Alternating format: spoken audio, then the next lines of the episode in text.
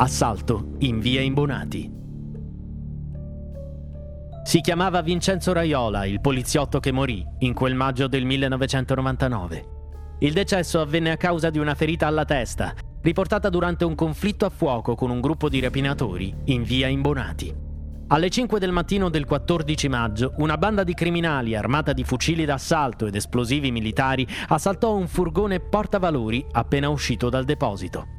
Proprio mentre i banditi stavano compiendo la rapina, giunse sul posto la polizia, che venne subito accolta da raffiche di mitra.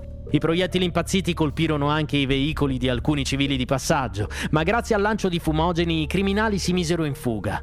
Arrivati in via Imbonati, i rapinatori si trovarono bloccati da due volanti. I banditi ripresero così a sparare, ferendo alla testa Raiola, gregario della volante comasina, per cui quel colpo fu fatale.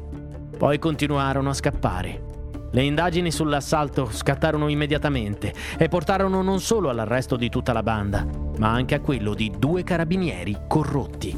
Il gruppo era composto da ex terroristi di sinistra, pregiudicati per reati di mafia e criminali comuni.